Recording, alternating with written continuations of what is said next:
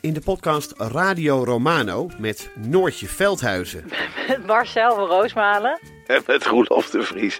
brengen we alle drie elke week een zogenaamde signalering mee. Wat heb jij nou weer bij je? En aan het eind bepalen we wie de winnaar van de week is. Echt een angstcultuur Lege huls die je er bent? Ja, dat gaat eigenlijk altijd onvriendelijk. Luister nu naar Radio Romano bij Podimo. Via podimo.nl slash Radio Romano luister je 30 dagen gratis. De strijd om de miljoenen van Siewert van Liende is losgebarsten. Zowel de staat als zijn stichting eisen de mondkapjeswinst terug. Maar dat die opbrengst in ieder geval niet thuis hoort bij Van Liende, daarover kan toch eigenlijk geen twijfel bestaan. Hoe kon het zo ver komen? Dit is het. We hebben beet. En als Siewert het geld teruggeeft, kunnen wij dit schandaal dan eindelijk loslaten? Je hoort het in de Mondkapjesmiljonairs, exclusief bij Podimo. Ga naar podimo.nl slash mondkapjes.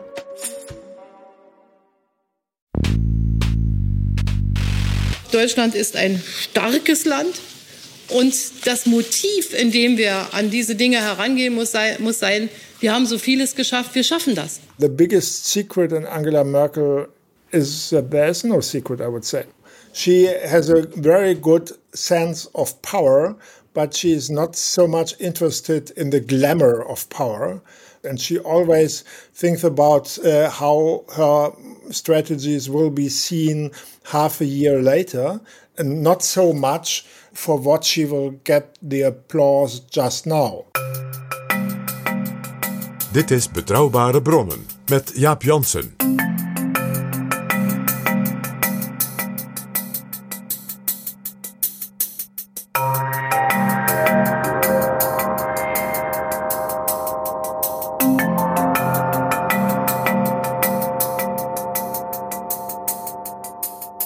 Welkom in Betrouwbare Bronnen 218 en welkom ook PG. Dag Jaap. Vorige week zondag waren er in Duitsland verkiezingen. Er wordt gewerkt aan een nieuwe Duitse regering en er komt ook een nieuwe bondskanselier. Want na 16 jaar vertrekt Angela Merkel. En bij ons is de gast Ralf Bohlmann, journalist van de Frankfurter Allgemeinen Sonntagszeitung, van wie afgelopen week bij de Arbeiderspers de Nederlandse vertaling verscheen van zijn biografie. Angela Merkel, een kanselier in haar tijd. Bijna 800 pagina's over de vrouw die vaak de leider van Europa is genoemd. En Jaap, als die kabinetsformatie wat langer duurt dan gemiddeld in Duitsland, en dat zou heel goed kunnen, dan gaat Merkel vlak voor de kerst als nog zittende kanselier, wij zouden zeggen demissionair, ook het record van Helmut Kohl breken als de langst zittende kanselier in de moderne Duitse geschiedenis. Dit is Betrouwbare Bronnen. Herzlich willkommen, Ralf Bohlmann. Let's continue this conversation in English. Ralph Bollmann, first let's go back to election day, September 26th. Where were you when it became clear that the Christian Democrat Party of Angela Merkel had a disastrous election result? I was at the party headquarters of the Social Democrats because I expected that and I wanted uh, to be with the winner. Uh, for many, many years, I assisted to the election parties of the Christian Democrats as that was my special issue at Taz, die Tageszeitung, the left wing newspaper where I started my career. And of course, afterwards, because uh, it was always Angela Merkel who was elected and re elected and re elected. So you were at the headquarters of the Social Democrats. Did you think about Angela Merkel? Uh, yes, a little bit, but not so much that evening. Uh, I have to admit that uh, sometimes I have a look to uh, the the range of my book uh, at Amazon, and I saw that in the evening of the German election, uh, the book was sold very well, and the days after too. And my impression was that many many people uh, saw that, and not disaster is too much, but the trouble which comes to Germany with uh, that complicated coalition talks and and so on, and they thought they they, they started to get a sort of nostalgia. They are missing her already before she left. Yeah, indeed. Yeah. I saw her uh, that evening standing beside the new leader of the CDU, Armin Laschet. She was more or less close to the exit at that picture. Yes, uh, I think it's a complicated, or it was a complicated situation for her. it was the first time in German history, or history of the Federal Republic of Germany at least, that the Chancellor remained in office up to the election without recandidating. And that is a difficult situation for her own party, of course, but it is a difficult situation for a chancellor in this role, in this presidential role of a chancellor for all Germans, uh, of a non party or partisan chancellor. And I think she didn't really know how to behave in, in that situation. At the beginning, she didn't want to involve in the election campaign at all. But at the moment when it started to become so difficult for Armin Laschet, the new party leader, she had no other choice, no chance to avoid some speeches for him in the campaign. And even in her famous uh, summer press conference, which she holds every year, uh, she was asked, "Well, what what do you, what do you do at the uh, evening of of uh, of German elections at the end of September?" And she said, "Well, I think I will be perhaps I will be at the party which I am close to." And then she interrupted herself, and it came to her mind that she is a member of that party. But I had the impression that they had forgotten that. But if, for her, of course, it's a in general it's a quite comfortable situation because any of the three candidates, Olaf Scholz, Armin Laschet, and Annalena Baerbock, of course, are uh, Merkelists. They have the same mood of pragmatic centrist politics. This is the very first change in political leadership of of the Chancellor, which is a peaceful change. All other councillors were either kicked out or voted out or uh, yeah. or beheaded by their party. Even Konrad Adenauer was yeah. sort of violently kicked out of mm. the of the Kanzleramt, and Merkel is yeah. the only one who had a sort of sovereign decision of her own. And saying, okay, there is now a new time and a new person. And that's also unique in German history. Yeah, she, she decided quite early uh, that she didn't want to end up like Helmut Kohl. I don't want to leave politics as a half-dead wreck. She she said uh, uh, in her early time, I think, as a minister of environment or something like that, and she wanted to to um, end her chancellorship already in 2017, I think. But at that time, we had the situation that. Uh, Donald Trump was elected president of the United States, and we had uh, very complicated elections ahead in Europe. Uh, in France, it wasn't sure if Marine Le Pen could come to presidency.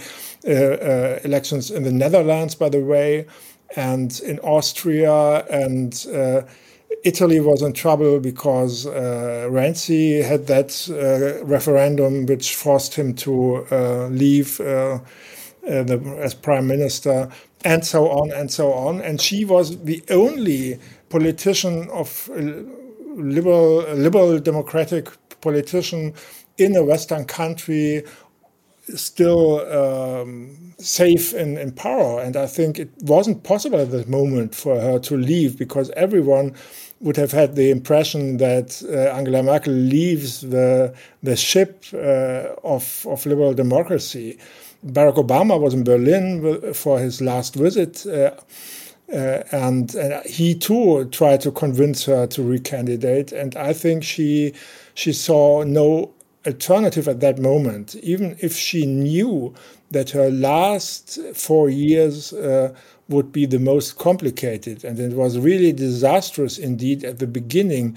You have to keep in mind that uh, she needed half a year to form a new government, which is very, very long in Germany. It's not like in the Netherlands. Perhaps it's, uh, uh Germany will get used to that in the times coming, but it was that, not that, like that. Uh, that that's what, what is called a Hollandisierung. Uh, all the struggles about refugees with the CSU and so on. And then, fortunately, uh, the COVID crisis uh, saved her. Uh, but if we wouldn't have had this pandemic, I think she wouldn't have this good end of her, of her chancellorship which she has now. And she would have been kicked off uh, out of the office like many chancellors before. When did you consider for the first time to write a biography about her? It was not so much my idea. I'd written an essay, not a biography, an essay about Angela Merkel and the Germans in 2013. And then one or two years later, uh, the Beck editor, it's uh, the uh, most uh, uh, most recognized editing company for history in, in Germany, asked me to write a new book about Merkel, a real biography. And at first I said, no, we know everything. Everything is said about this woman. I think it's a little bit boring. Uh, and then came uh, the beginning of 2015, even before the refugees crisis, when she traveled to Minsk uh, in Belarus to um, negotiate about Ukraine, which was in a really difficult situation at that time, to avoid a third world war. Yeah, don't want to exaggerate, but that was the impression we all had at that time. And when this was done, she traveled to Brussels without sleeping uh, to save Greece, because that was a moment when German finance minister uh, Wolfgang Schäuble said his famous "isch over" at the end of um, February. It will be over, and uh, Greece will have to leave the eurozone. And she uh, managed for Greece to to stay in the euro. And uh, at that moment, I said, I thought, well, perhaps this woman could be worth writing a biography. So the idea was saved by a, a kind of double crisis. Then you yes. thought, I, I can write a book on her again. Yeah, yeah. So you thought, wir schaffen das mit so ein Buch. yeah. You, you, you exactly. said you said uh, you, you you were thinking we already know everything about her, but she herself wasn't always very open yeah, but I think not because there are big secrets. Of course, she um, separated very well her private life from her political life, but I think that this is, this is a very, very good decision because any politician who is talking too much about his private life in public uh, gets problems uh, uh, at, a, at a certain moment.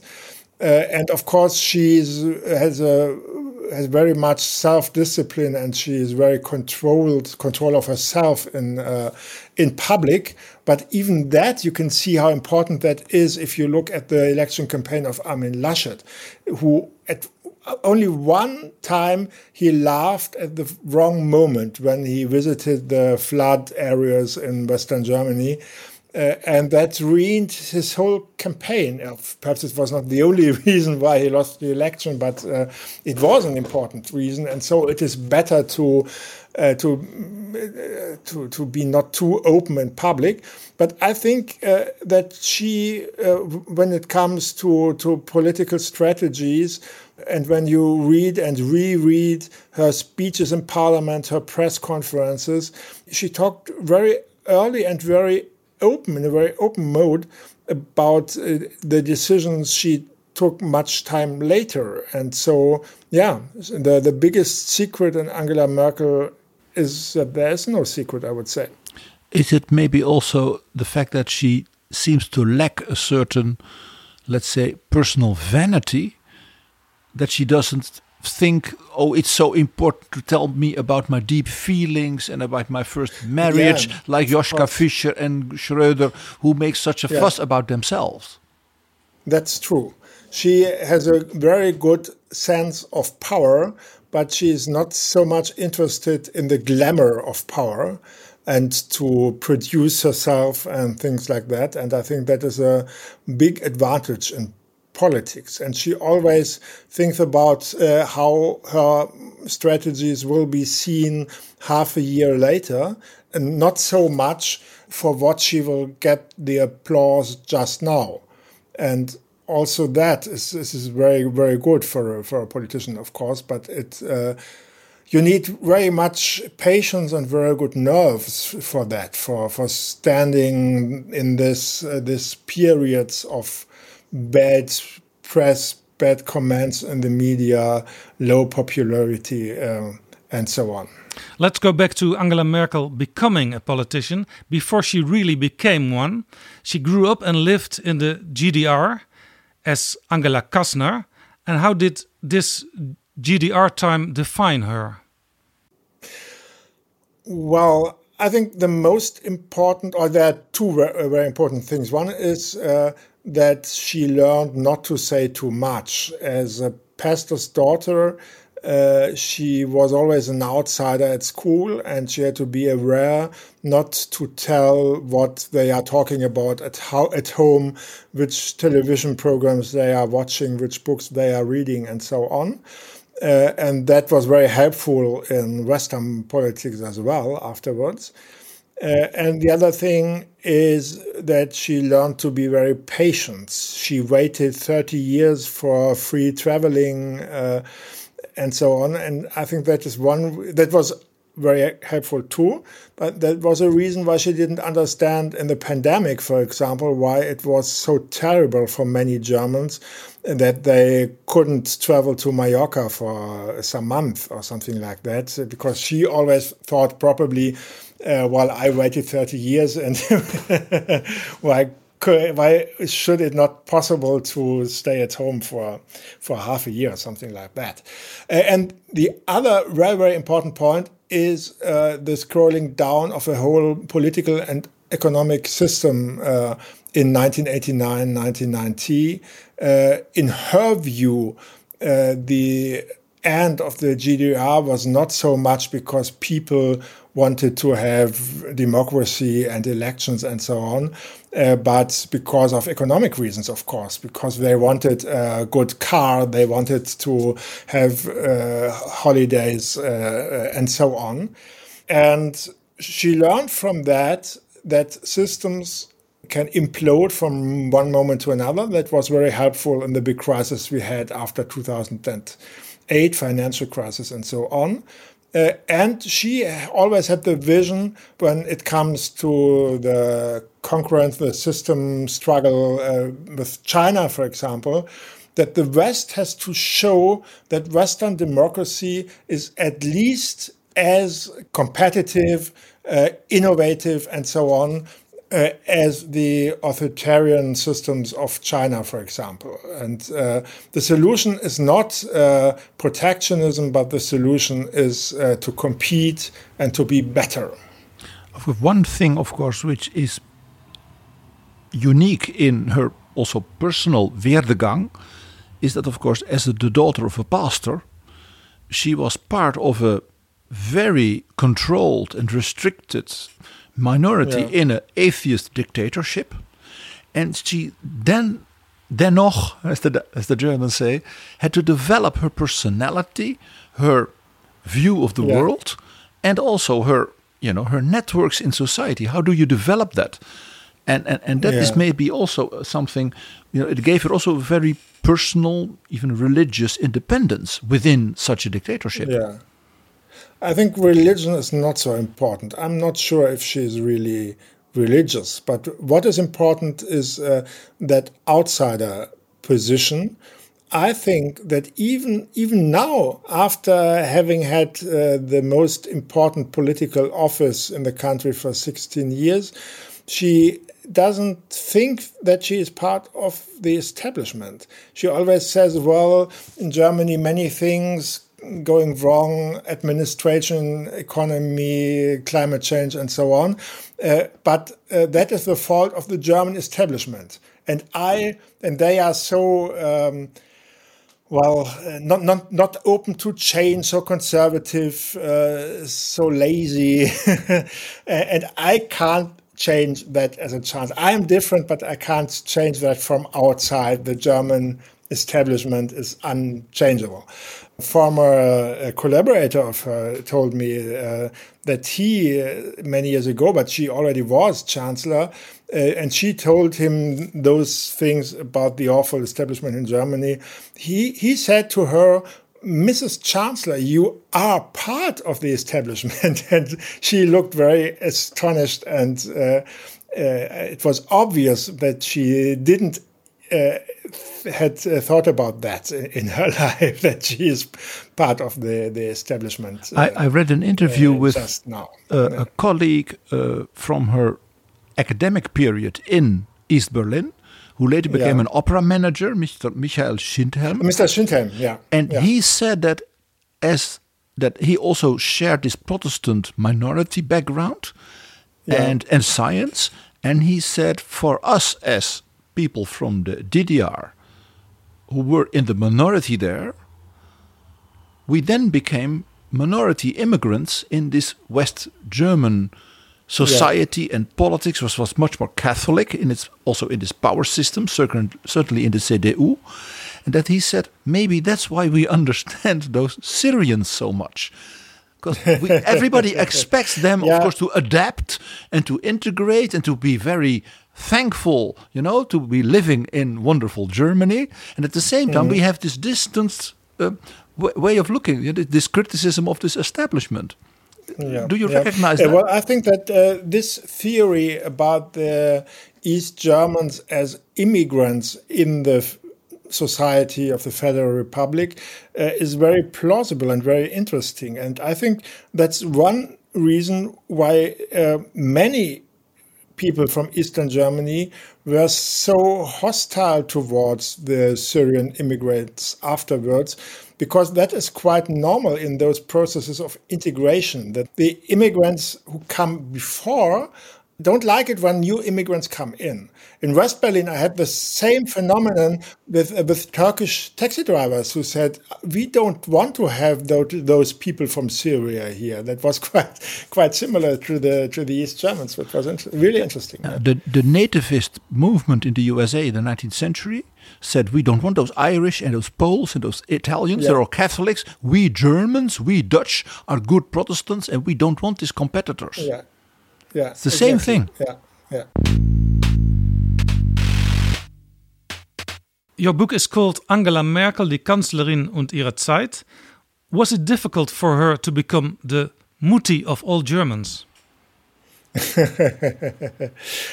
well, I have some difficulties with this word "mutti" because it uh, was used in a very negative way, of course. Uh, it started as a as a as a as a denigrating joke within yeah, the CDU. Exactly. Yeah, yeah.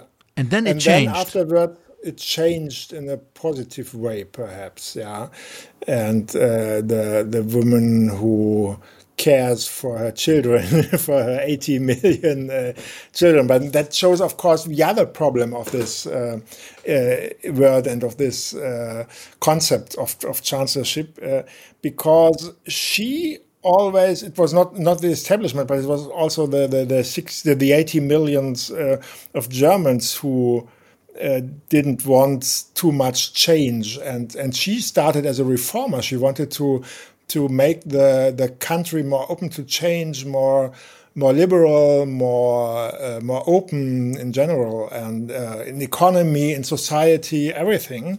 And then she realized two times.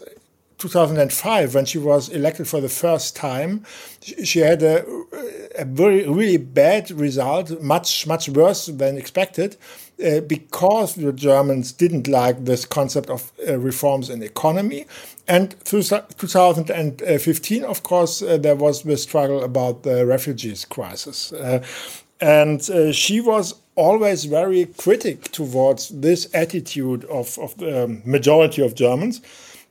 But on the other hand, she was always re-elected because of this mentality, because people thought, well, this is Mutti, who told in the uh, her most successful campaign was in 2013 when she said uh, in television, uh, "Sie kennen mich, you know me very well," and uh, of course, uh, the, the, the deeper meaning of this uh, was, "I will change."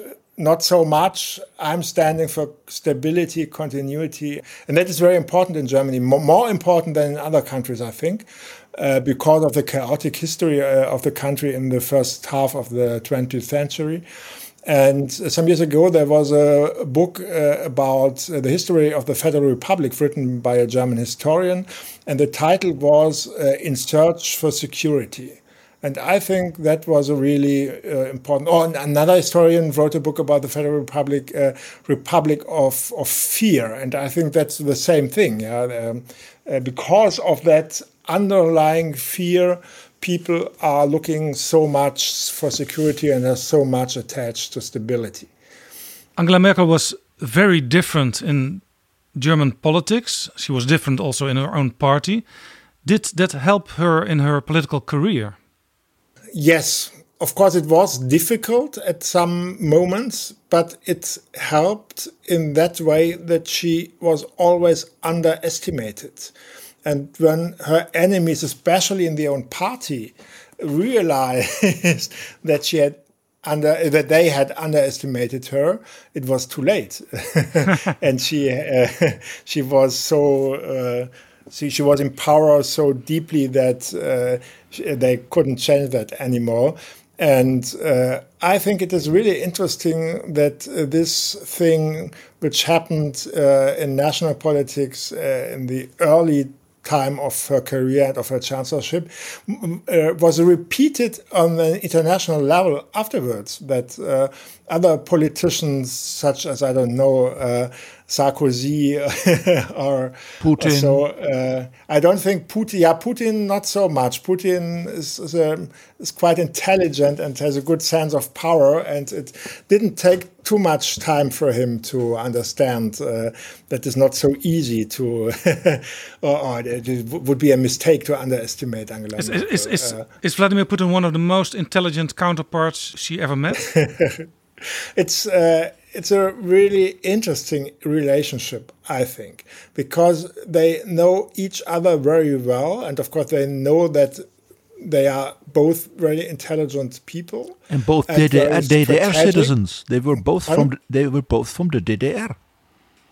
Yes, Putin was. Uh, uh, was in, in, Dresden in the GDR time. That's right. And uh, Angela Merkel speak, and he speaks a little bit German, but uh, Angela Merkel speaks much better Russian. Uh, and uh, yeah, and well, they understand each other, but of course uh, they don't accept the political positions of the other. And I think that's the most special political relationship Angela Merkel had during her chancellorship, and uh, they collaborated or struggled or whatever for, for the whole 16 years because he was already president when she came in office. Maybe for the Dutch audience, you can sort of explain a little bit more the the unicity of Angela Merkel within the CDU. She was, of course, the first woman leader, the first Protestant, the first divorced leader and, and then, you know, in a wilde ehe, as, the, as, as Kohl mm. said, uh, she was the first pure scientist and she mm. was somebody from a dictatorship. Yeah, she was the only Western European leader who came from East Germany. Uh, I think that's very important for the way how she managed uh, the European uh, subjects such as Eurozone crisis or Ukraine crisis to hold the continent together in the Ukraine crisis, which was not uh, easy at all, uh, of course. But in the CDU, yeah, it was, but it was not only her minority position as a woman, as a scientist, as an East German. Uh, it was her political position as well, because um, as you know, the political system and the political orientations in the post-socialist societies, not only in Eastern Germany, in Poland, Czech Republic, Hungary as well, are completely different from, from Western Germany, from the Federal Republic, from the Netherlands and so on. Uh, because there was, there always was, which is now developing in, in the West too, uh, this um, uh, segregation of the society between cosmopolitan liberal part on one side uh, and uh, nationalist, populist, social welfare uh, part of the of the society on the other hand, which you can see very well in Poland with Kaczynski and Tusk, but also in France with Macron and Le Pen, and in in the United States with um, Trump and Biden, And Angela Merkel, of course, always was um, on this liberal cosmopolitan side, uh, liberal in an economic, in economics and in society. And there was no party for that in the Western system because the, the conservatives, the Christian Democrats, were liberal in economy, but uh, orientated towards the state in questions of society and security, and social democrats in the opposite way. So uh, it was often asked in Germany if um, Angela Merkel is in the wrong party and if it would have been better for her to join the Social Democrats or the Green Party. But I think that's not true. There, there isn't the perfect party for Angela Merkel. And uh, well, I, th I think she was a sort of avant garde in this because, as I mentioned, uh, we can see this new separation and this new party lines uh, in the former West too, not only in Germany but all over Europe and North America. I read that um, she was asked how she would end in a voting test, and she said, "Well, I might become a CDU voter when I do a test." That's very strange. I might become, yeah. But yeah. it's also very That's typical the, the the the mint scientist. The yeah. you know the, the the the typical physical science, the chemistry, uh, not political science, not uh, yeah yeah. Not yeah. emotional, but much more uh, uh, uh rational. Yeah, very rational. When she joined politics, she first was spokeswoman of the GDR government that was falling apart. And then she became Das Mädchen in the government of Chancellor Helmut Kohl. How was that relationship? Well, I think that, of course, Helmut Kohl didn't expect that she could become chancellor afterwards. I think so, at least. There's a small minority of German of journalists who now are saying that they knew it earlier, but I'm not so sure. They say it afterwards. Uh, yeah. Uh, but uh, well, of course, for him it was important to to have a, a, woman, an East German, in his government and as uh, and in the the at the at the top of the party, of course. Um, and uh, well, for her, I think she learned very much from Helmut Kohl how to deal with power uh, this this patience not only comes from from GDR but also because she she saw the the recipe of success of Helmut Kohl that he too uh, was able to wait and wait and wait and not to decide too early and this big mountain Helmut Kohl would move very slowly. Yeah exactly exactly.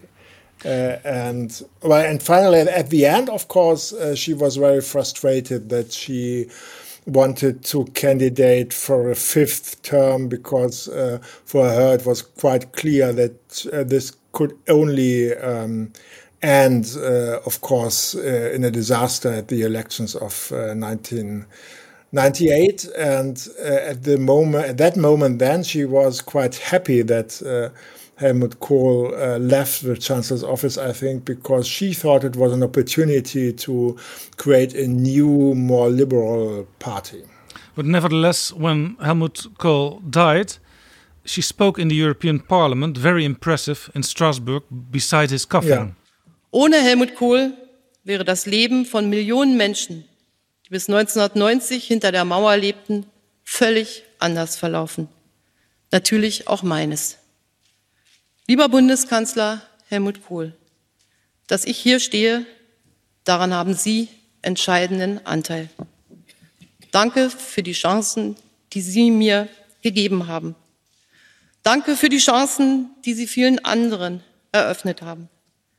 Danke für die Chancen, die wir als Deutsche und Europäer durch Sie erhalten haben. Sie haben unendlich viel erreicht. Mögen Sie in Frieden ruhen. Jetzt ist es an uns, Ihr Vermächtnis zu bewahren. Ich verneige mich vor Ihnen und Ihrem Angedenken in Dankbarkeit und Demut. She always mentioned the conflicts she had with Helmut Kohl. I think that was very impressive in a, a speech at uh, and Burial's uh, speech to to mention those critical points and to be so outspoken. Uh, it was different, by the way, after the death of Helmut Schmidt. Uh, when she was much more positive.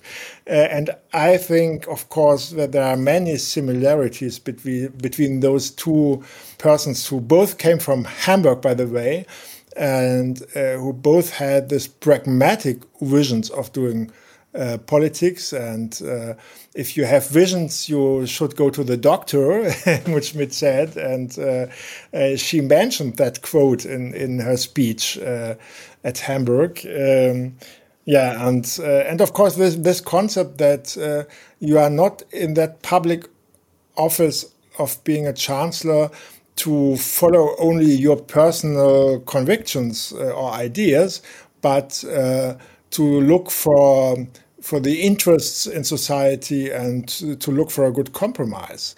And she always underlined uh, the worth of a compromise. That what pragmatism for her doesn't mean uh, opportunism, but uh, is a political ideal to to be pragmatic, to look for the compromise, to not searching for the conflict. She is a typically anti-polarization politician. Yeah, exactly.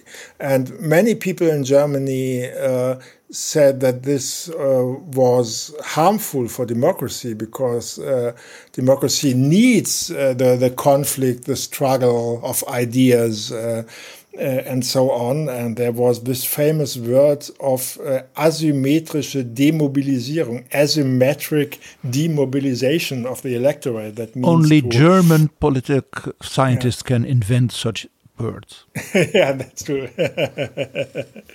to uh, uh, take some positions uh, of the political enemy uh, to avoid that the voters of the others go go to are going to vote and uh, indeed uh, before the AFD, the Populist Party came up in Germany, uh, the, the, the, participation in elections became lower and lower and lower because of this.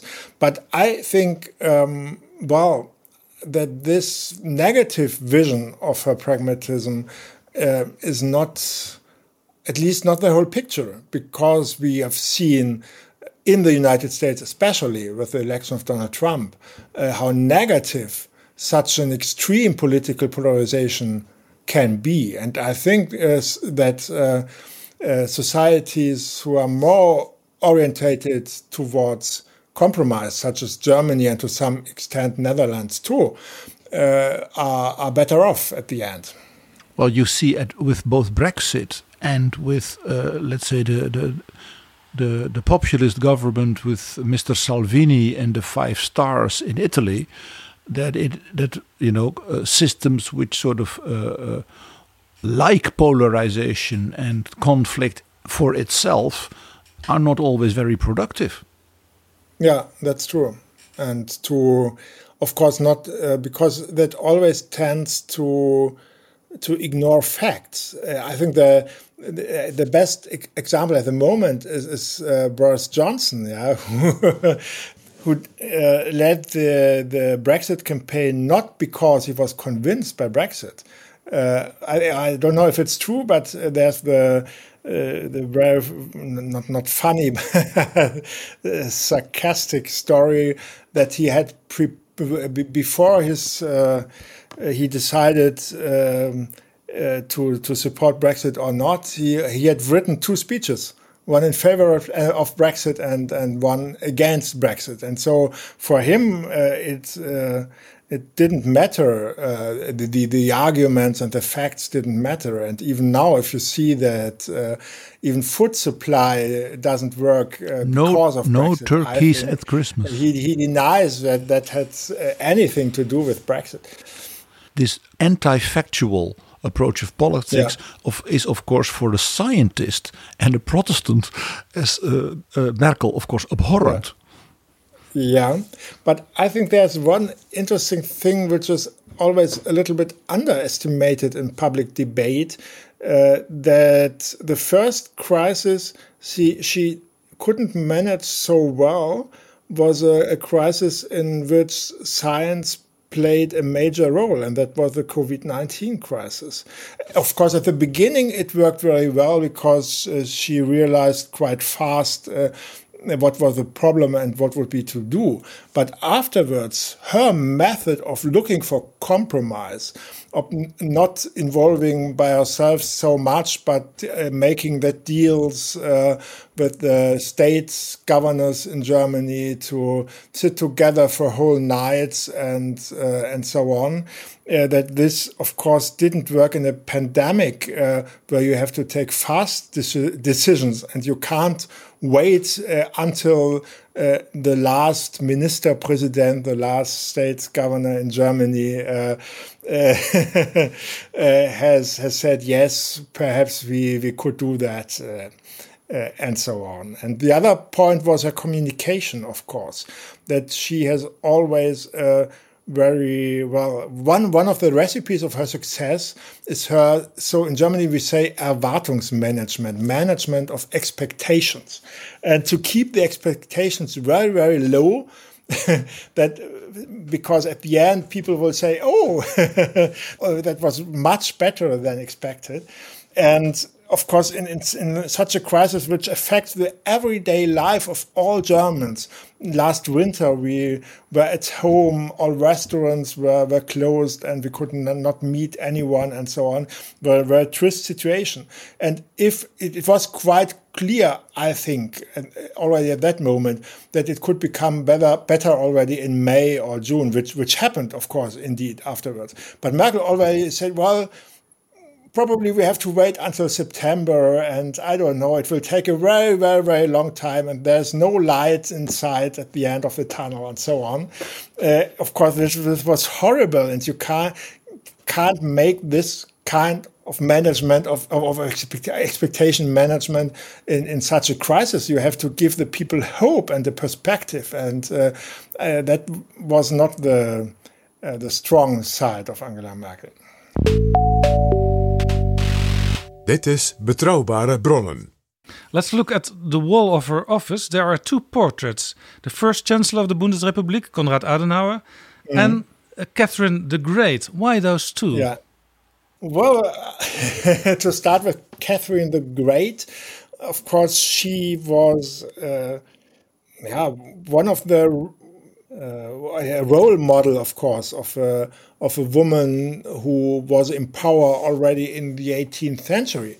Of course, that was not so extraordinary at that time like it was later, because in time of monarchy, of absolutism, uh, it was for, of course, for obvious reasons, and there was no no male, uh, no son of the king to follow.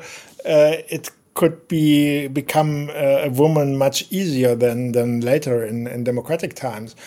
I always wondered a little bit why she didn't choose Maria Theresia, which would have been the, the Austrian or German empress and Austrian uh, leader of the 18th century because, of course, she was a much more important figure for Central European uh, politics. But I think the reason was because uh, Maria Theresia was so famous for 16 children, and she uh, Angela Merkel yeah. doesn't have own children, and so that well, let, could have let been me, a problem. Let me, as a histor historian of Germany, of especially that age, tell you first of all, Maria Theresia, of course, was a Habsburg and a Catholic. And yes. Catherine the Great was called Sophie von Anhalt Zerbst, so she was from a very small Protestant East German princedom, and she yeah. became the greatest ruler of Russia in history. So somebody yeah. like Merkel, who loves Russian history and Russian language and Russian music and poetry, and this incredible immigrant woman from East Germany who becomes this great personality yeah. and uh, as an outsider. as an outsider. Like and this incredible yeah. dedicated ruler who every morning at 5:30 you know till yeah. 10 did all her work. And then she had her lovers. And then she went dancing. And she loved art. And she loved opera. And she she she is and what she you said a, a, role model. she was great she, reformer. it, uh, while uh, Maria Theresia was a conservative. Yeah, yeah. yeah. So, so, so for me, yeah. this young German princess, you know, yeah. who was exported for dynastic reasons to St. Petersburg and became the most powerful woman in the world, well, is, is very attractive for an East true. German scientist. Yeah.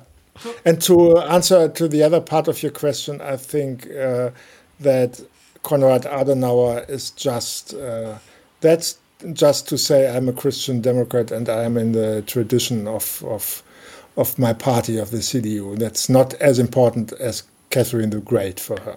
And of course, it also sickness. I will stay and stay and stay as long as I have the levers of power in my hand. Well, but Adenauer only stayed in office for 14 years. Yeah, but he but he started at 73. Adenauer and Catherine the Great were reformers. Willy Brandt was a reformer. Helmut Kohl was a reformer, and they. No, Helmut Kohl wasn't. No, no, no. Well, he. Helmut he Kohl didn't reform anything. He united Germany. Yeah, but he. Uh, that's uh, the important point. He he made the, the unification without any reforms. Uh, and his idea was to uh, to uh, take the system, political, economic, and so on, social system of Western Germany one to one uh, to Eastern Germany. And uh, of course, they created many, many problems. And the reforms which were necessary to deal with that were made by Gerhard Schröder, by a social democrat afterwards. Yeah. And the, the, the, the Schröder reforms, the necessity of Schröder reforms was only due to that concept of reunification without any reforms, which which uh, Helmut Kohl had made uh, 15 years before. Then, then let's um, ask the question in, a, in an easier way: Is Angela Merkel a reformer? Yes, she started as a reformer and she, she became a conservative during her chancellorship, not in the sense of her political party, of course, but in the uh, literal sense of the word to to to preserve uh, things. Um, and well, one reason was the thing we already talked about that. Uh, uh, Germans were very reluctant towards reforms, and it would have been a political risk to to uh, do reforms. And I think uh, if you would would ask Angela Merkel why didn't you uh, reform the, the country in the way you you had uh, had that in mind at the beginning, she always would say, "Well, in that case, I wouldn't have stayed in office for 16 years." Uh, and on the other hand, of course, it was due to the big crisis since 2008 financial crisis, Eurozone, Ukraine, refugees, election of Donald Trump, climate change, COVID 19. I think there was no, it was not possible uh, to, to plan. Uh, and or to huge reforms in that era. The, when the, the own currency is uh, is a, in a crisis, and you don't know if tomorrow, I don't know, uh, uh, the, the, Europe will will fall, uh, will, will scroll down.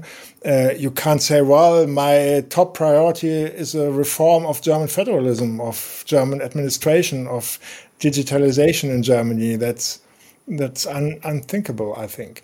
Even if now, of course, that is one of the problems she she leaves behind. We have a big, big discussion in Germany just now that. Uh, that uh, well, uh, of course, Angela Merkel had all this big success in dealing with a with a big crisis and to guarantee stability and so on. But there's a lack of reforms too, and there are many things which doesn't work well in Germany: public administration, digitalization, education, and so on there is also you can't even organize elections anymore in Berlin. In Berlin, yeah, in yeah. Berlin. And, and, but every go, everything goes by fax in Germany. That is for the Dutch a very special experience. Now, in in one of the international analysis of Merkel's uh, long period in power. I think it was the, the New Statesman. They said the interesting thing is that Merkel had always to move between two poles of German politics, namely to be a gestalter, a developer, a designer of, let's say, new social political realities, and to be a verwalter, to be somebody who keeps the system going.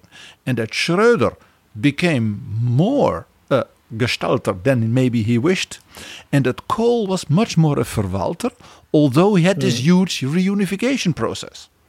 Yeah, yeah. Of course, you can't choose your role in history, and I think that's an important uh, thing when we are talking about new coalitions in in Germany just now. And uh, I think it's a, it's a mistake uh, that. Uh, this, those coalition talks uh, became always longer and longer, and the coalition treaties uh, larger and larger. I don't, uh, don't know. Last time it was 150 pages, something like that. We Dutch And are used to, make that. There's so- nothing wrong Hmm? with that. We Dutch are used to that. There's nothing wrong with that.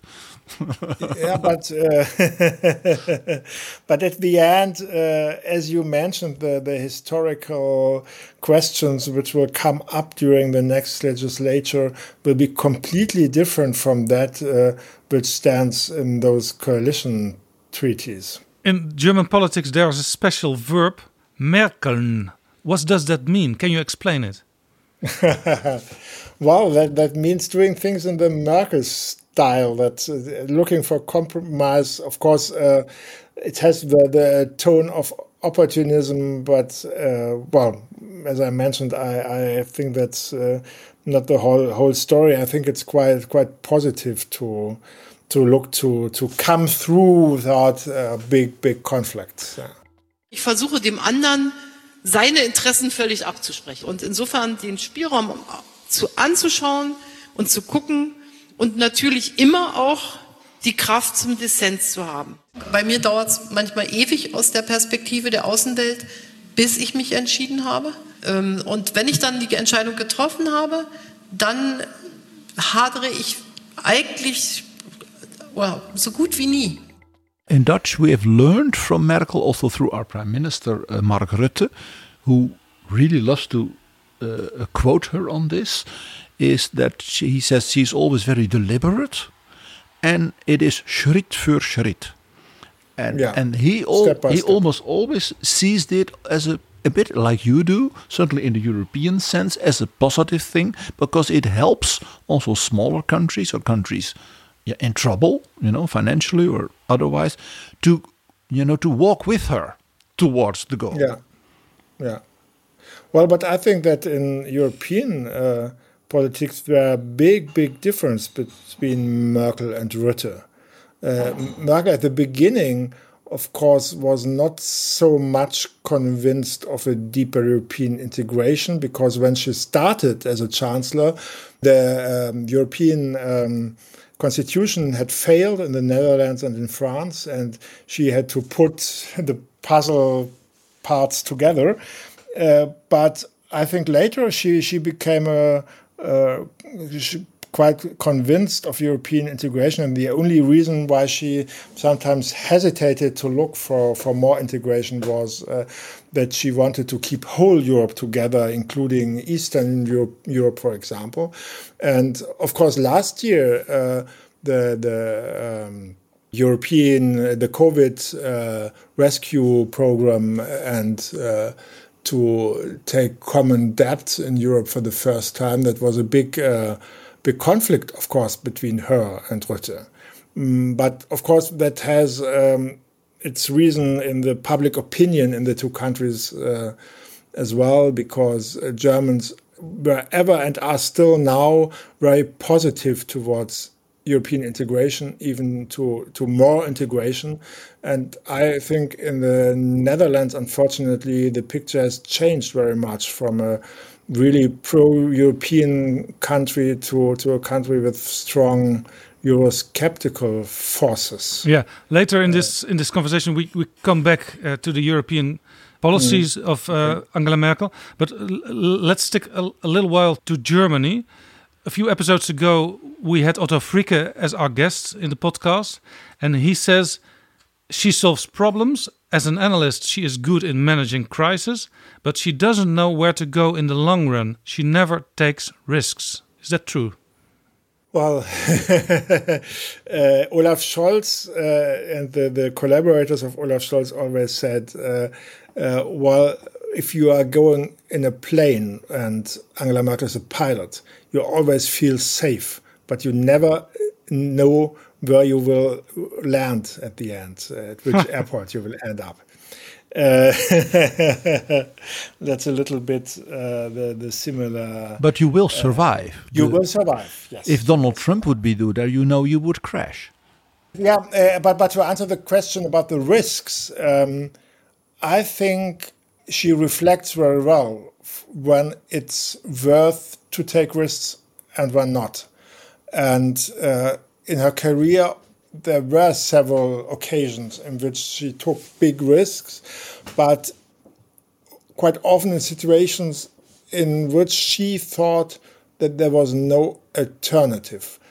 Let's take the most famous um, example in 1999 at the crisis of this black suitcases uh, of uh, affair of, of the Christian Democrats, and she decided to, yeah, to separate the fate of the party from the fate of Helmut Kohl. And she, because she was an outsider and she has had more, could uh, look to the problems from a more distant perspective, she saw quite clearly that if she would not have done this uh, step, it would have been possible uh, that the Christian Democrats wouldn't exist anymore in Italy, we had a similar affair some years uh, before, and the Italian Christian Democratic Party, one of the most powerful parties of the Western world, collapsed completely within some months and didn't exist anymore. And uh, so I think she thought that this decision to this separation from Helmut Kohl uh, was indispensable to to keep the party intact and to keep an option for the future. And uh, so it was not, well, it was not so risky, or, or, it was the, the choice between two risks. And, and she, she decided, uh, or she thought, that the risk to do nothing and to end up uh, as a member, as a secretary uh, of a party which doesn't exist anymore, that this risk would have been bigger than to take the risk of the, the conflict with, with Kohl and, the, and his old friends within the party. And at the same time, it was also, let's say, from a political, historical, personal view, a tragedy because Helmut Kohl became blemished in history as a corrupt yeah. person, yeah. although everybody certainly ook when he died said he remains of course a great historical figure. So it, it yeah. also made this a tragedy also the relationship between these two people. Yeah of course. And i think uh, many many people are, are confounding this. Uh, the problem for helmut kohl was not that he recandidated in uh, 1989 and th that he was not re-elected. That that is normal in in uh, democracy and that uh, wouldn't have affected his his picture, his image in history so much. The problem was uh, was that affair and not uh, not the election. But if looking at Angela Merkel taking risks, we could also point out to the Atomausstieg that she said, you know, after the, the disaster in Fukushima, yeah. Germany must really, you know, make a choice here of course, the refugees, uh, uh, the COVID yeah. Europeans uh, thing, keeping Greece within the European mm. perspective, those were all, of course, major risks in which she, as a typical scientist, made her analysis and then she said, we'll do this. Although she is uh, Merkeling, she sometimes could switch the buttons immediately. Yeah, but I think that um, these cases are a little bit different, especially the Atomausstieg after Fukushima, because that for her was not a risk, but it was an opportunity. Because all that uh, uh, people from her own party who uh, were much in favor for nuclear energy before and uh, who in, had insisted half a year before to have uh, more time for nuclear energy in Germany and so on. They were the first who came to Angela Merkel and said, Angela, Angela, you have to, to, to do something. We will not be re-elected if uh, we are the, the persons who are in favor of nuclear power and so on. And I think that she saw an opportunity to uh, come, come back to the consensus of, uh, of German society, which is very much against nuclear power. And perhaps as a scientist, as a person who came from, from a communist country, I could imagine that, that it was true what she was saying at that time, that for her, Japan showed that a nuclear disaster would be possible in a high technological Western democratic capitalist country. For her, in her view of communism, Chernobyl was only a thing of yes, typical for communism. To they, they can't deal with that, and uh, uh, Schlamperei. Uh, communism, uh, everything goes wrong. Yeah, and uh, and yeah, and so so that that was was not a risk for her, but that was a question of avoiding risk uh, to to leave nuclear uh, power. you already mentioned Helmut Schmidt, and in your book you compare uh, the former chancellor from the SPD with Angela Merkel. Uh, our own prime minister in the Netherlands, uh, Mark Rutte, last week said Merkel lives according to the principle of Helmut Schmidt. Your own values are of more importance than the party line. Does this also count for Wir schaffen das? Well, not not so much your own values, I would think, but uh, what is good for the country uh, is more important than what is good for for the own party. Yeah, when we are talking about the refugees crisis, I think it's a it's not so extraordinary. It's a quite typical example for the mixture of pragmatism and some essentials in her political uh, view and uh, view of the world. Uh, the essentials were, of course, that she don't wa- didn't want to build new walls in Europe. Not so strange uh, idea for a woman. Vice Chancellor of that time, Sigmar Gabriel, told me that he took him uh, to the side in one of these uh, uh of many, many, many meetings uh, of, of that time and said, "Mr. Gabriel, but we agree about one thing, don't we? We won't build new walls in Europe." That was really crucial for her as a citizen of the GDR who had lived behind that wall, and especially the um, border, which was in question at that time between Hungary and Austria, was just the border which first opened in 1889 and brought the personal freedom to her as a citizen of the GDR. And at every uh, five or ten years, uh, when there was the anniversary of that pan-European picnic uh, at the border between Hungary and, and Austria, she went there to commemorate this. This was really crucial for, for her political uh, views.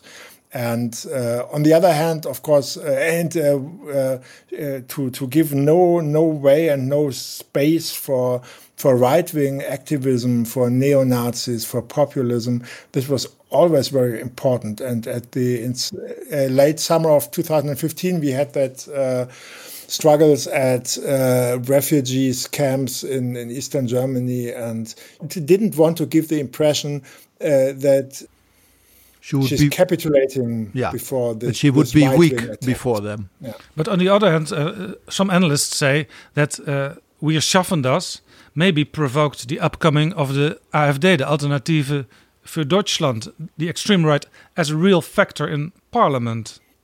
Well, that was a side effect, of course, but uh, I'm not sure if it would have been possible to avoid that because in, in Merkel's view, the, the, decisions she made at that time were she didn't say that's like this at that period, but I think for her it was really that was really without an uh, uh, a reason without a reasonable alternative, I would say. Yeah, um, especially because the refugees always were in Europe, and uh, there was no realistic way to to push them back. And I think her strategy to uh, make sure the the external borders uh, of the of the EU and uh, to close them uh, and not to create new borders in Europe was really without without an alternative.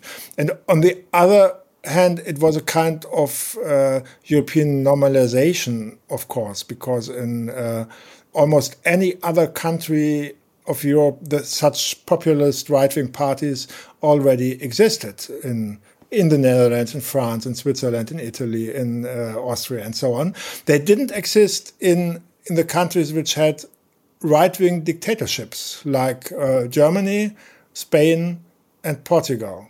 But um, you have to see that nowadays, even in in Spain, we have a right wing populist party, and so I think that that it's not the, the whole story to say that that it's only Angela Merkel. Yeah. But Franz Josef Strauss, the once leader of the CSU, always mm. said there should never be a party on the right of our party.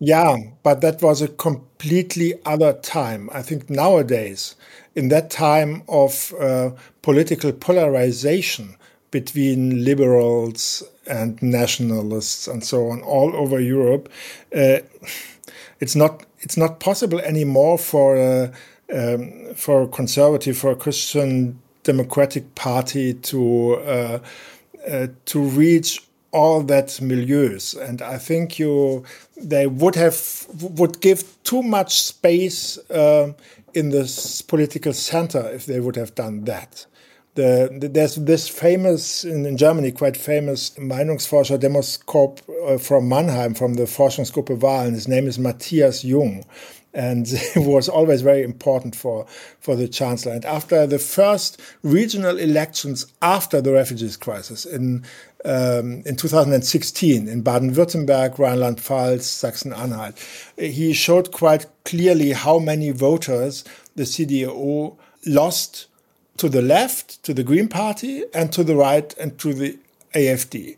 And he told them, well, and now you can think about which part of the or which which voters you it is easier to to get back from the Green Party or from the AFD and the the answer of course was quite obvious to the Green Party and we have seen that just now in the federal elections of last week that uh, the CDU lost not many, not not so many voters to the AFD, but they lost many, many, many voters to to the Social Democrats and to the Greens. So Angela Merkel also knows that it's not necessary to pay lip service to the extreme right. Yeah, it is not necessary and it's not useful because, at least for for the Christian Democrats, because. Uh, um, I think it's not true that uh, the AFD and the right wing populism is only a problem of the Christian democratic and conservative parties, but it's uh, uh, at least uh, to the same extent a problem of uh, the traditional social democratic uh, labor and labor parties as well. Yeah. Well, if you look at the most recent figures of the German elections, it is of course very interesting that the CDU lost massively and the mm. AfD also lost massively. So there was yeah. very little mobility between those two parties. The greatest loss of the Christian Democrats is, of course, to the graveyard, 1.1 million. yeah, yeah, then yeah. the SPD, almost the same, uh, 1 million to the Greens, and then, of mm. course, half a million to the FDP, to the Liberals. Yeah. But it is uh, so the CDU like the Christian Democrats in Holland, lose to the center parties and to the graveyard. Yeah, I think that Angela Merkel saved her party twice. Uh, first time was uh, uh, when she uh, wrote that uh, famous separating letter to Helmut Kohl. And second time was uh, to um, find new new voters for the party in the political center because she knew, of course, that uh, the CDU loses every not only this time but uh, every four years millions of voters to to the graveyard, and uh, she managed to to to compensate this by opening the party for. Uh, former voters of Social Democrats, of Greens, and so on.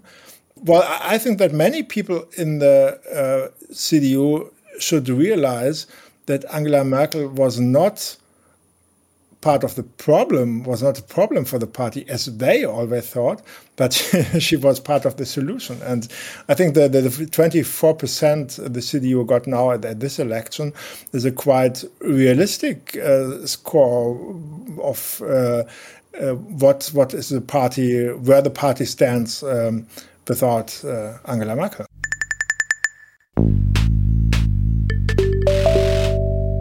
Dit is Betrouwbare Bronnen, een podcast met betrouwbare bronnen.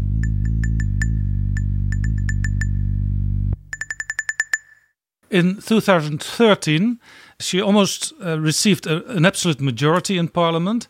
Yeah. And she wanted a Schwarz-Grüner coalition, her union, together with the Green Party. But the Greens didn't dare in the end. Was that a setback mm. for her?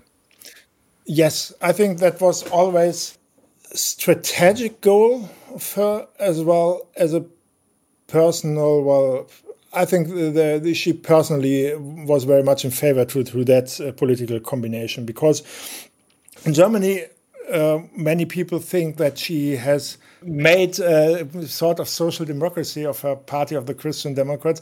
That's not true. I think uh, uh she, especially in social issues, uh, she never was as left as leftist as Konrad Adenauer or Helmut Kohl or even Otto von Bismarck.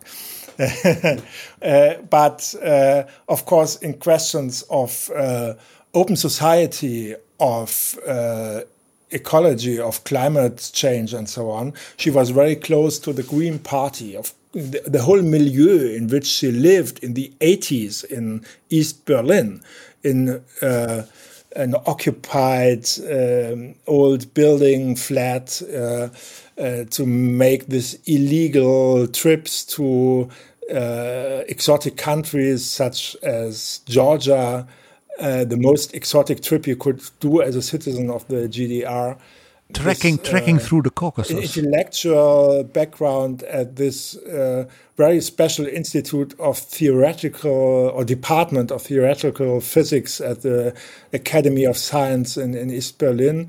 That was a, a milieu, a mentality which was very very similar to to to the Green Party and to the alternative scene uh, in Western Germany at that time. Not not completely in the political views, of course, but in the mentality and in, in the in everyday life and in aesthetic uh, questions. Not not to be like the the Spießbürger, like the the um, the, the conservative, the, the solid bourgeois. For her, uh, the, some um, people in the CDU um, who wanted to live in uh, in their own home uh, and to, to live such an ordinary life were very similar to the uh, to the SED Communist Party people in in the East, yeah, uh, and so yeah, I think the that was her her dream, which didn't which she didn't uh, realize during her career to to build a coalition with the the Green Party. In 2017, there almost was a coalition agreement with the Greens and also with the Liberals, but in the end, as I read in your book, the Liberals walked out of the room because Merkel refused to copy the Dutch Mark Rutte approach of strong financial rules for Europe. Yeah, that was not the only reasons, but reason, but one of the reasons. And the French newspaper Le Monde wrote at that time, if uh, uh, or they quoted Macron. I'm, I don't know if, if Macron really said this during the election campaign in 2017. If um, Christian Lindner, the liberal leader, enters, uh, joins the government. Uh, this will be my end as a French president because I won't be able to to realize my European visions with Christian, with the Eurosceptic uh, Christian Lindner. Yeah, uh, and I, I, think that was uh, mentioned that before. That that was was of course. Uh, for me, a very interesting sign of uh, how how different uh, the views in European questions are between Germany and the Netherlands uh, just now, because that um, position which seems to be mainstream in the Netherlands and part of the, the coalition treaty. In, in Germany, of course, is an extreme right wing uh, position uh, and would not be accepted by the pro European majority of, of uh, German population and uh, and so on. But I think the, the more important thing is and why why why the liberals uh, left the coalition talks four years ago was that they had the impression uh, that Merkel and the Greens were too close and that it would have been so-called black-green coalition without any, uh, yeah, and the, and the, liberals would, would have been the outsider in this political uh, combination. Let's turn to the European Merkel. Um, as as a leader of of the CDU and as a leader of Germany, did she always have the European interest in mind? No, I think she wasn't a European by heart, by but only by um, by reason. Europäer, by reason. Vernunft-Europäer. ja. Wunderbares Wort. Um, und, und Herzenseuropäer. For, for my generation or even her generation of West Germans, European integration was, always was a dream. To left behind the the old German nation and the German past and so on, and to uh, yeah, to, to join a united the United States of Europe. Even w Willy Brandt, uh, when he was opening the first uh, session of German Parliament after reunification, uh, he said, "Well, German reunification is only the first part." Of the story, and my political legacy will be fulfilled only if we have the United States of Europe. Uh, and that was always a central point for, for this generation. And of course, uh, uh, it was always was a dream. Uh, the, the, the uh, France and Italy were, were the countries we, we dreamed from, and we wanted to live and we wanted to integrate with.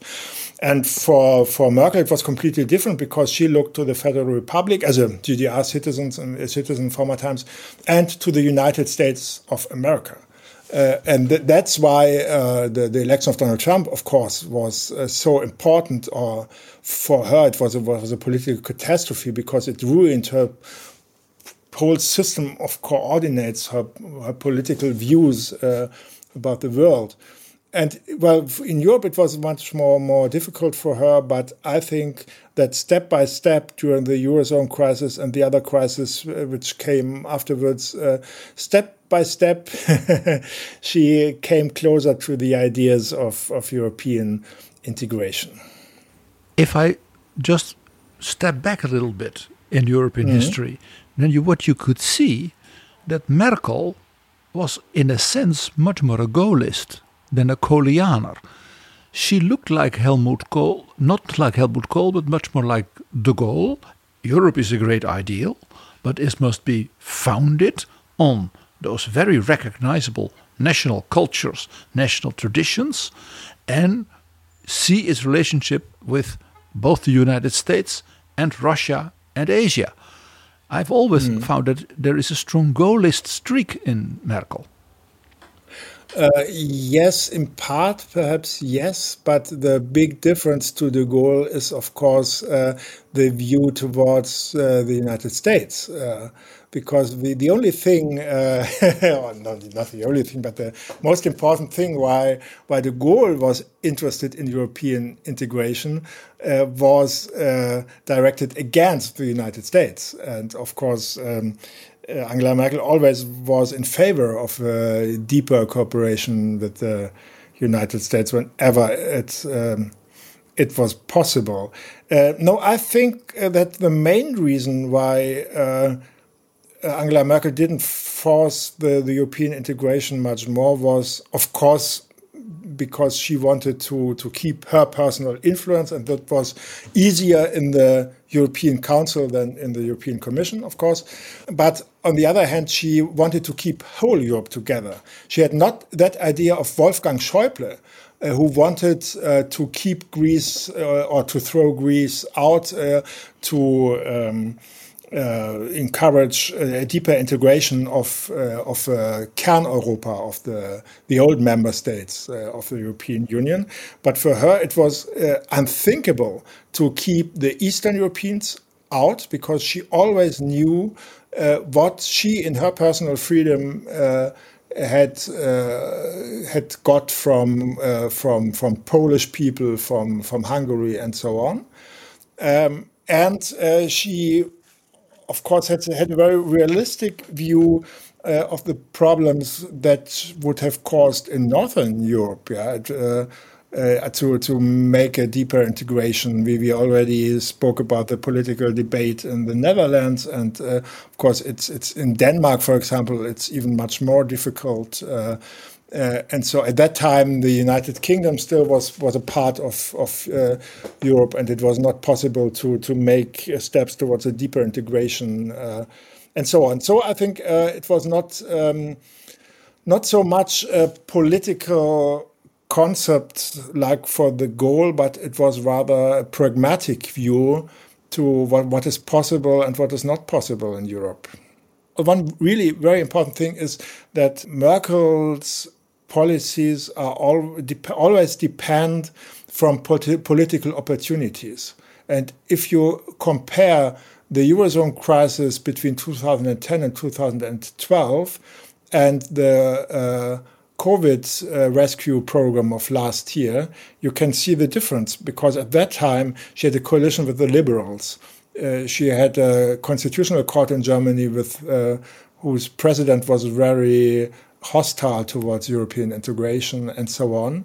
And uh, last year we had a complete different situation with the Social Democrats as a coalition partner uh, and so on. Um, and so it, I think it's um, if we are not talking about this few topics in which uh, really her deep values are, are uh, in question.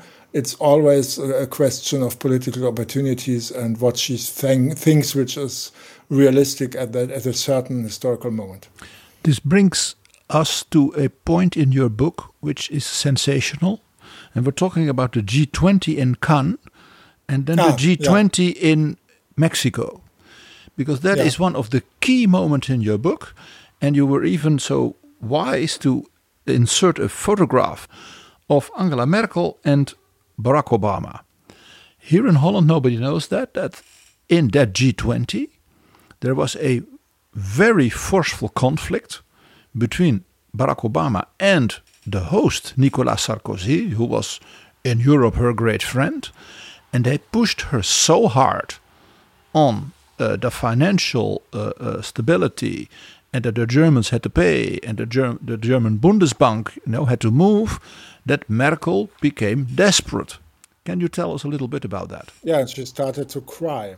Yeah. The only um, time, um, well, the only time a, we uh, have seen her cry. Uh, yeah, And the other time was in uh, at the time of Helmut Kohl uh, in the German cabinet uh, when it was a question of air pollution and so on, but a very different story. Uh, no, Obama and Sarkozy wanted her to. Um, uh, it's it's a very technical uh, subject. Uh, Sonderziehungsrechte. I don't know the money Germany had at the uh, International Currency Fund to use that money for for the for solving the the eurozone crisis. Um, uh, but for her, it was impossible, of course, uh, in German politics, um, in, in, domestic politics, because uh, the Bundesbank, the Federal Reserve Bank of Germany, was very strictly against that. And in Germany, it was not a decision of the government, but a decision of the Federal Reserve Bank. Uh, and well, I think that at the end, that was very helpful for Angela Merkel because it convinced the others, it convinced Obama and Sarkozy uh, that uh, she had really no space of movement in, in Germany itself. Uh, before, they always thought, well, yeah, she's talking about her difficult situation, but uh, at the end, uh, she doesn't want that by herself. And uh, she's only saying that to to make us believing that she can't do that, but in reality she doesn't want to do that. And afterwards, it was quite clear for everybody that she really couldn't move because of the problems of her coalition partner, of the Eurosceptics in her own party, because of the Constitutional Court, the Federal Reserve Bank, and so on. And they started to to look for, for other solutions. And at the end, uh, that was quite successful. For months, uh, for, for weeks later, even, uh, she had a meeting with uh, Sarkozy at Strasbourg, where both said quite clearly that if the European Central Bank would take any measure to measures to save the euro, they wouldn't do anything against it. And that was, of course, the decision which uh, brought the solution of the Eurozone crisis. So, the, so uh, Angela Merkel's tears in Cannes were the basis of the big bazooka of Mario Draghi, whatever yeah. it takes, which was a few exactly. months later. Yeah. So that yeah. those tears wrote political and economic geopolitical history. Yeah, yeah, indeed. You already talked about Donald Trump as a factor uh, uh, for Angela Merkel. Uh, and when she met him first at the, the NATO summit in 2017, afterwards, she declared the importance of future strategic autonomy for Europe. In hindsight, this was a very important moment. Nowadays, it's a buzzword in Brussels strategic autonomy. Mm.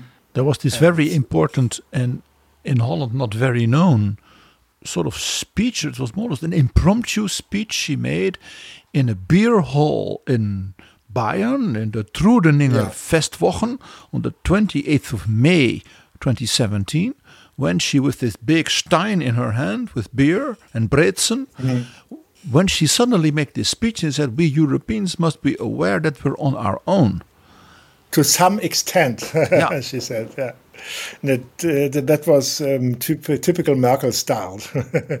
Wir Europäer müssen unser Schicksal wirklich in unsere eigene Hand nehmen. Natürlich in Freundschaft mit den Vereinigten Staaten von Amerika, in Freundschaft mit Großbritannien, in guter Nachbarschaft, wo immer das geht, auch mit Russland, auch mit anderen Ländern. Aber wir müssen wissen, wir müssen selber für unsere Zukunft kämpfen als Europäer. Yeah, of course, it was a, a very important political statement no, because you, you have to, to keep in mention how important this partnership with the United States was in Merkel's career. In 2003, she was in, in favor of the intervention in Iraq, even in Iraq, yeah. I think the, the election of Donald Trump and the the end of this strategical partnership was really a collapse of her vision uh, to look to look at the world.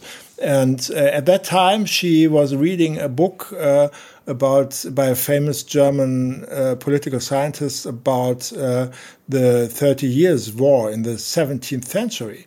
And she always explained at that time to journalists and other people that um, in this time of the religious wars, the, the, the, first episode or period of uh, wars of religion was finished in Germany in 1555 with uh, the Peace of Augsburg. Uh, and at the moment when the uh, War of 30 Years started in 1618, it was two, gener- two or three gener- generations later, and no one remembered how terrible those conflicts had been. And for her, it was a similar situation in which we are now, 70 years after the Second World War.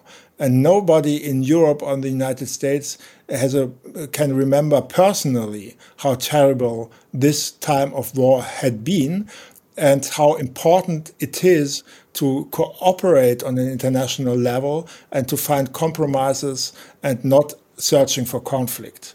I think this uh, in 2016 with Brexit uh, uh, decision and with the election of Donald Trump, uh, I call the chapter in my book Annus Horribilis, the terrible year, and I think it was really an, an earthquake for her. Um, uh, for her looking how she looked looked at the world and the political scene and well i would say Uh, it was not it, it had, had some negative aspects in the sense that she looked too negative to the world. And from that point on, I think her philosophy of history was that things always get worse and worse and worse. And the only thing you can achieve as a politician is to look for making this process going on not so fast, but you can't uh, stop it. Before I read your book, I didn't think of Angela Merkel as such a pessimist. Yeah, uh, before 2016, I wouldn't expect that she could get so so pessimistic. But I think it was, uh, and it was, yeah, it was a time, and uh, well, for me, it was quite similar because uh, it's it's a little bit of funny or a paradox thing. I think my generation in Western Germany, and I think even not in Germany, it was was a little bit different, but we, we already talked about terrible things such as uh, Waldsterben uh, or environment problems and nuclear war and, and some nuclear catastrophes and something like that. But uh, at the end, we, we believed that uh, this combination of democracy, liberal markets, capitalism would be forever. And we couldn't imagine that there could be such big problems like we had since 2008, since uh, the financial crisis. And so, well, I can understand this very well because for me it, it was similar. I, I, I, me too. I came from this optimistic view to a very pessimistic view about the future of uh, of Western societies. Unfortunately, as a historian of, in particular, that part of German history uh, and, and, Bohemia and the Thirty Years' War, let me stress two things. First of all, this totally unexpected collapse of the system of the German Empire and its mm. peaceful, the compromise uh, systems of the 16th and 17th century led to of the greatest catastrophe in German history until, let's say, the Nazi era, in which a third of the German population perished in that war. Yeah. And of course, Angela Merkel had in her youth experienced a similar, although positive, collapse of a complete world a system, yeah. a community, even of a language and of a way of thinking about power and reality, me mm. meaning the fall of the, the Berlin Wall. Yeah. So for her, this was something like this is going to happen for the second time in my life. Yeah. That's true, and that's the reason I think why she is better prepared for or was better prepared for the, the, this era of big crisis than any other politician or any uh, any other politician in Western Europe. Uh, but I think there's one other interesting thing mentioning the Thirty Years' War because uh, with the uh, Peace of Westphalia in 1648, there was established a new system of rule of law in the German Empire and uh, I think this uh, high importance of law in Germany. Law uh, yeah. is always yeah. more important than politics. It's uh, in Germany. It is not important what the parliament decides. It's important what the constitutional court in Karlsruhe says afterwards. And this system of checks and balances was established after this catastrophe of the uh, Thirty Years' War. And there was a big and also the, the system of federalism of course and that it was always so important uh, the, that uh, uh, to, to respect the autonomy uh, of the several entities and to respect uh, the the relationships uh, between Catholics and Protestants, between uh, bishops and um, and kings and free cities and so on. That is really, really, really deeply rooted in in the German system, and I think it is one of the reasons why we are not able to change things so so fast. It, there's a guarantee of stability, of course, but it makes much more difficult uh, issues such like digitalization and so on. Yeah. Because so, so you uh, keep the fax machine going because we have this uh, this fax uh, in the in the German administration uh, is, for example, that Bavaria doesn't know that North Rhine-Westphalia knows what is really happening in Bavaria.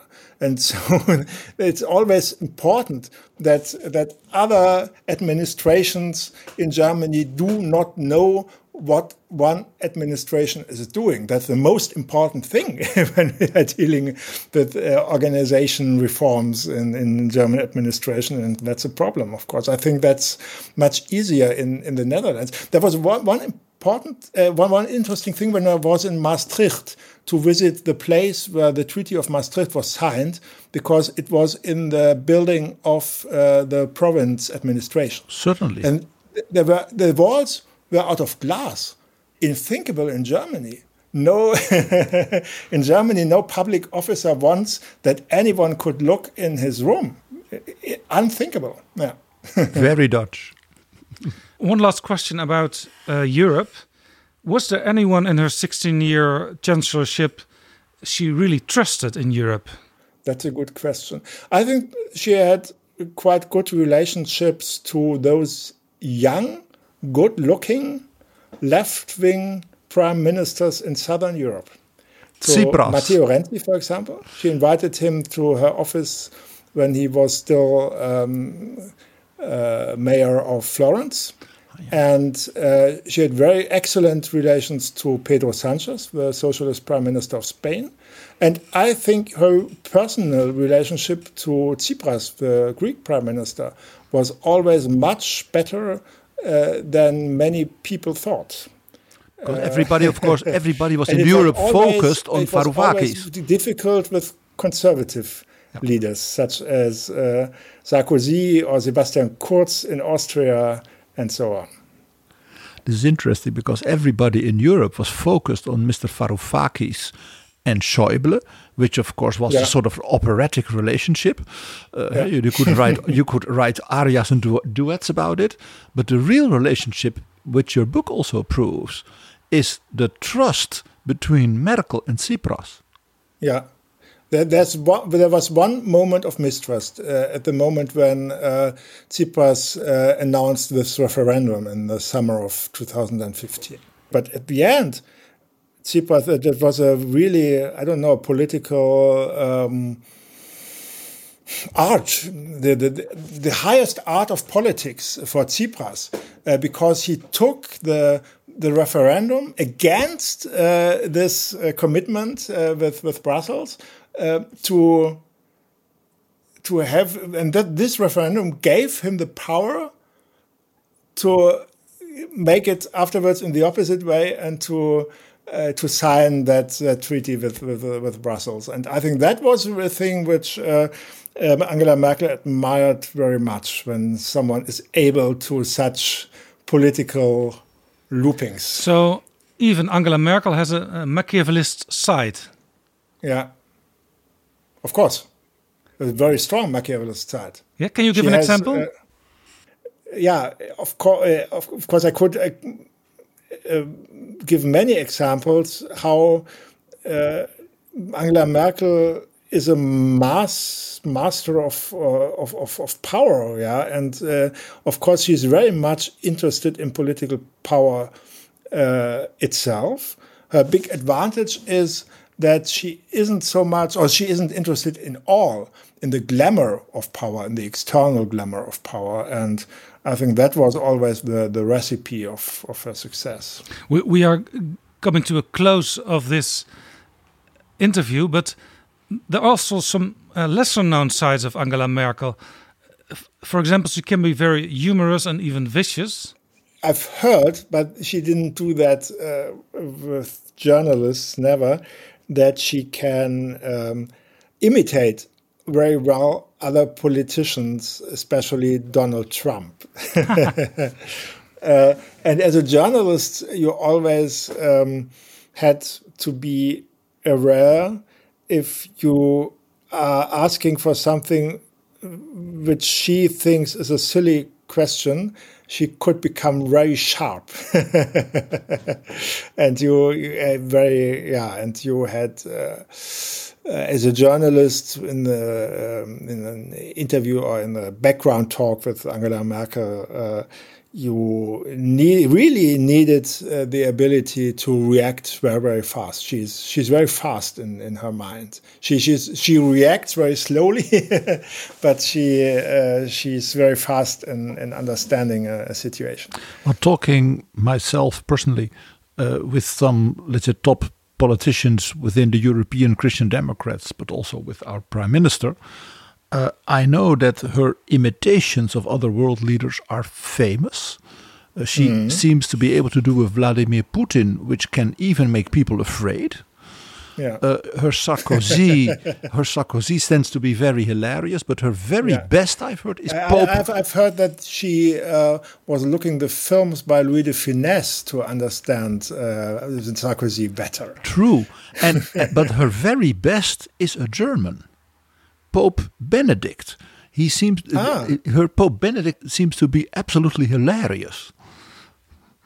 Ah, I didn't know that because that was one of uh, the most astonishing uh, points in her career when Pope Benedict uh, uh take this decision with the anti-Semitic uh, bishops, and uh, she reacted very sharply. She criticized the Pope in public. A German pope, a German uh, pope. Uh, yeah, but but no, but but but she thought. Uh, I, am not sure if that was really necessary, but she thought that she, as a German chancellor, is responsible for a German pope. Uh, as a, the daughter of a pastor. Yeah, perhaps. well, th there is one photograph made of Angela Merkel during the Bayreuther Festspiele, which is also mm -hmm. not very known in Holland. And she invited Mark Rutte, our prime minister, as her guest because he is a genuine lover of classical music. And so she invited him, or better, Professor Sauer organized this because he knew her this. husband. So they mm. could go, the three of them, as honorary guests, to the premiere of a complete new production of Lohengrin. Yeah. The famous opera. And there is a photo made during these very long intermissions, which are an hour in Bayreuth, so you can mm. eat uh, Weisswurst and uh, Brezen. Yeah. And this photo is very particular because you see Angela Merkel sitting in the middle and being very extrovert and laughing, and you see Mark Rutte almost, you know, double in laughter, and Joachim Sauer holds her hand by "Calm down, calm down, darling."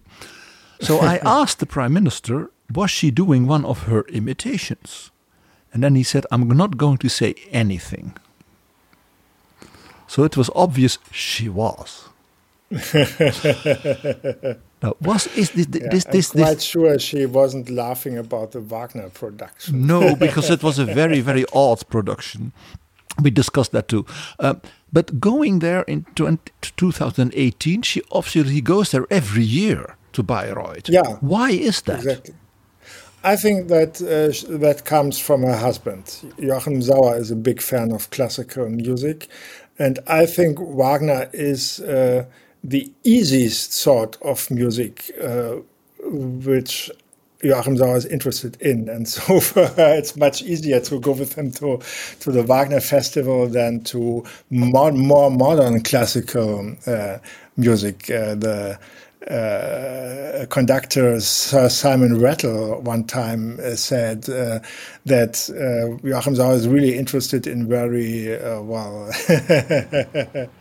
very complicated sort of sorts of music yeah, and second second Vienna so school. And uh, but.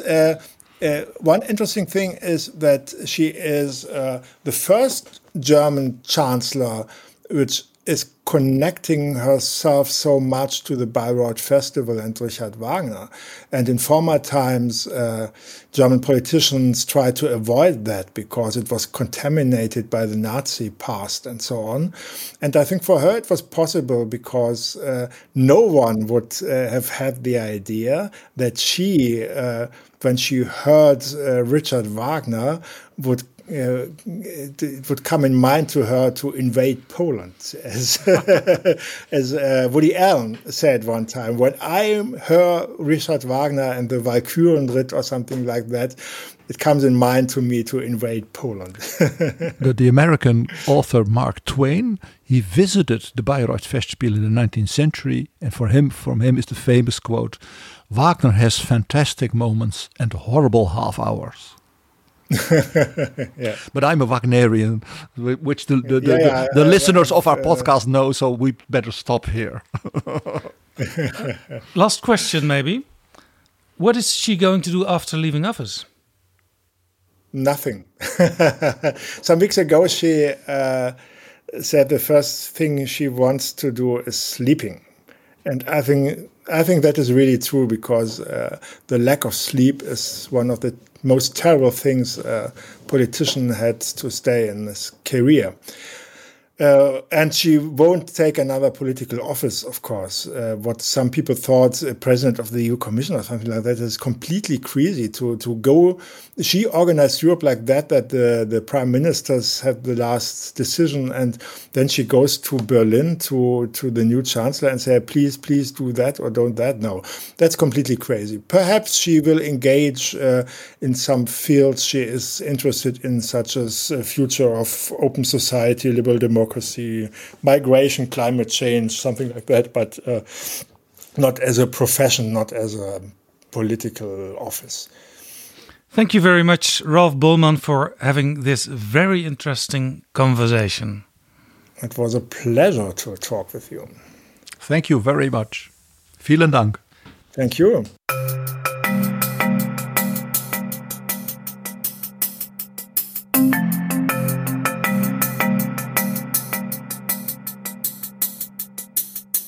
Zo, dit was Betrouwbare Bronnen 218. Dat was een mooi gesprek, hè, PG?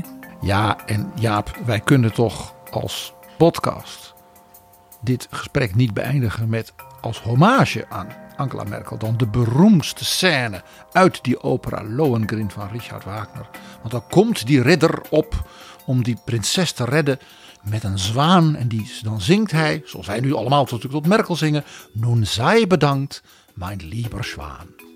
Ik had hier niet meer op gerekend, PG. De eindtune laat ik even wegveden.